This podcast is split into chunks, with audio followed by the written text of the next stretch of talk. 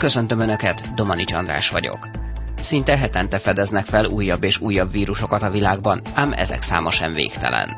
A tengerben hetven millió vírusrészecske van milliliterenként. Tehát valami borzalmas mennyiségű vírus van. A Földön lehet olyan kétszáz millió tonnányi vírus.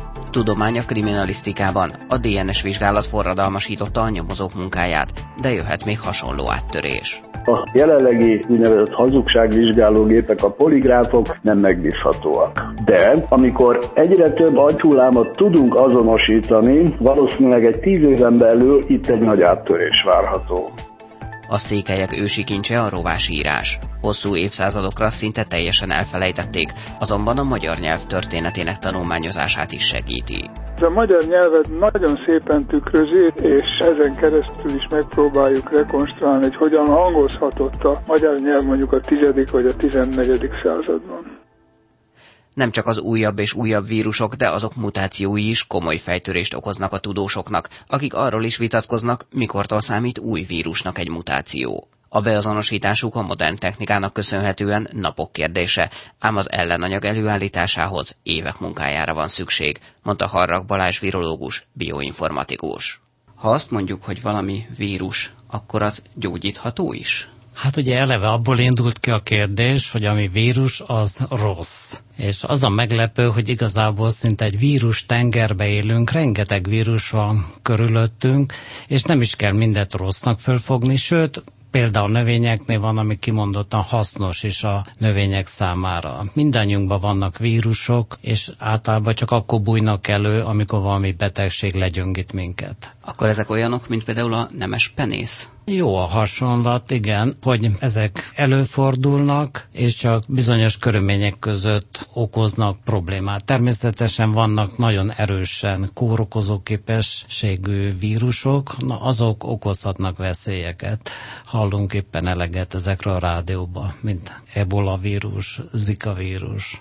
Ezek a vírusok mennyire számítanak újnak? Tehát mi a rádióban azt halljuk, hogy egyszer csak valahol felbukkannak, azt sem tudjuk, hogy honnan jönnek, és veszélyesek. Amikor felkértek, hogy tartsak a Magyar Tudomány ünnepén erről egy eladást, az új vírusokról magam is elgondolkoztam, és kétségtelen, hogy egy részük nem új, csak mi nem ismertük őket. Például az én csoportomnak is ez egy ilyen hobbija szinte, mint ahogy más bélyeget gyűjt, mi új vírusokat gyűjtünk vadállatokból, és nálunk minden szakdolgozó talál egy csomó új vírust, de nem azért, mert mi olyan okosak vagyunk, hanem például azért, mert még senki nem nézte eddig ezeket az állatokat. Másrészt pedig olyan molekuláris technikák állnak rendelkezésünkre, amikkel ki tudjuk mutatni őket. Akkor is, ha nem okoznak semmit. Magyar régen annak alapján ismertük föl őket, hogy elpusztítottak állatot, növényt. Az, hogyha egy vírusnak van mondjuk egy mutációja, az egyszerűség kedvéért mondjuk egy influenza vírusnak, az már egy külön vírusnak számít? Ezen vérre menő vitákat folytatnak a kutatók is, hogy körülbelül mennyi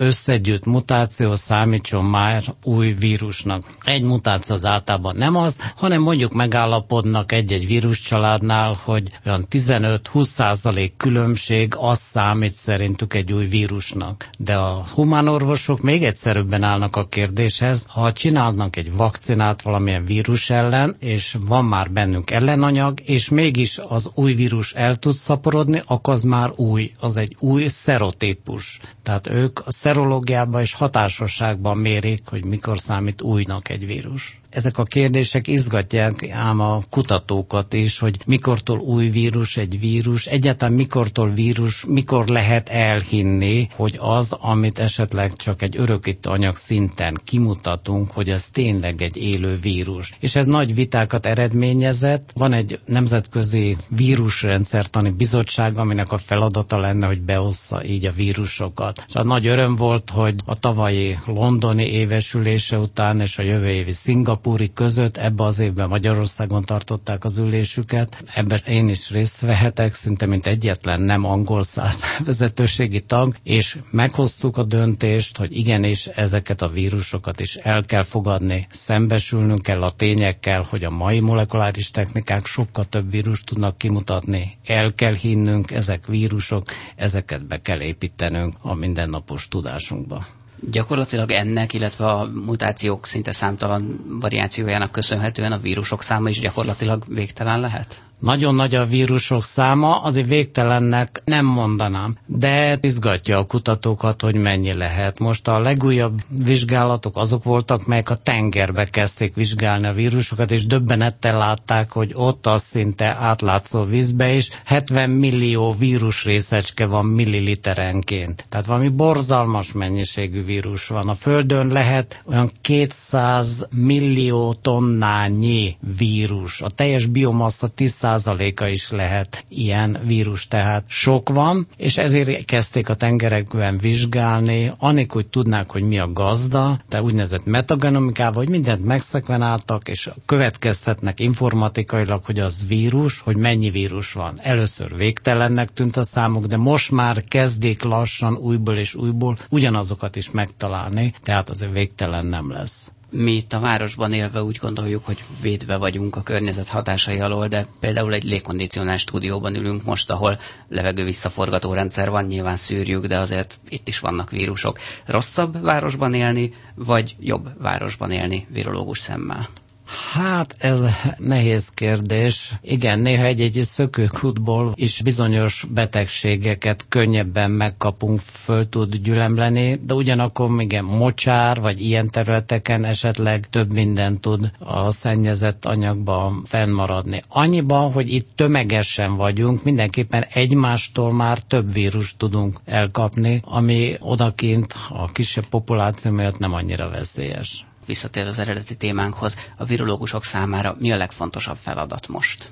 Egyrészt a kísérleti virológia próbál minél több új vírust találni. Na most ez talán fölösleges pénzkiadásnak tűnik, hogy megállapítjuk, hogy milyen vírus van a cserregő nádipuszátában, vagy a nyílméreg békában. De amikor nézzük az állatok vírusait, egyszer csak rádöbbenünk, hogy amit mi a saját, vagy a háziállataink vírusainak gondoltuk, azok a kívülről vadállatokból kerültek ránk. Tehát ezáltal szinte jósolni próbálunk, hogy még milyen vírust kaphatunk el mi, vagy mások. Tehát egy csomó vírust mi a majmoktól kaptunk, gondoljunk csak az AIDS-re, de ez a Zika vírust is ezerkilencszáznegyvenhétben leírták Afrika közepén majmokból, és senkit se érdekelt igazán, majd egyszer csak elterjedt, új gazdába, nevezetesen az emberbe megjelenik, és már is mekkora problémát okoz. Nyilván minden vírus különböző, de hogy átlagot lehet mondani, mennyi idő alatt tart egy vírust feltérképezni, illetve egy ellenanyagot kidolgozni rá?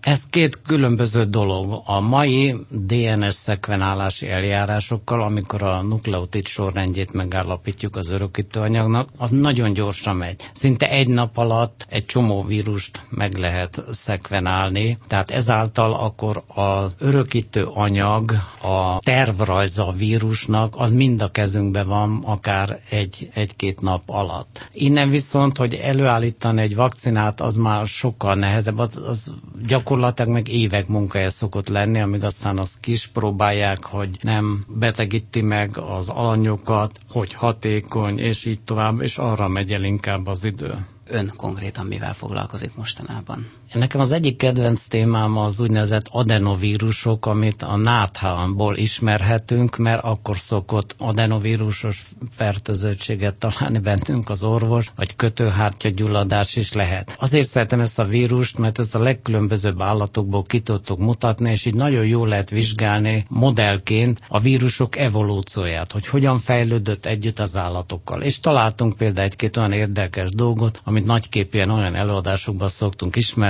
hogy kígyó adenovírus a csirkepaprikásba. Mert azt találtuk, hogy a kígyóvírusok átkerültek a madarakba, illetve a kérődzőkbe, a háziállatainkba is. Ezt sokáig nem akarták elhinni, de ma már teljesen világos, hogy vannak ilyen nagy ugrások a különböző állatok között.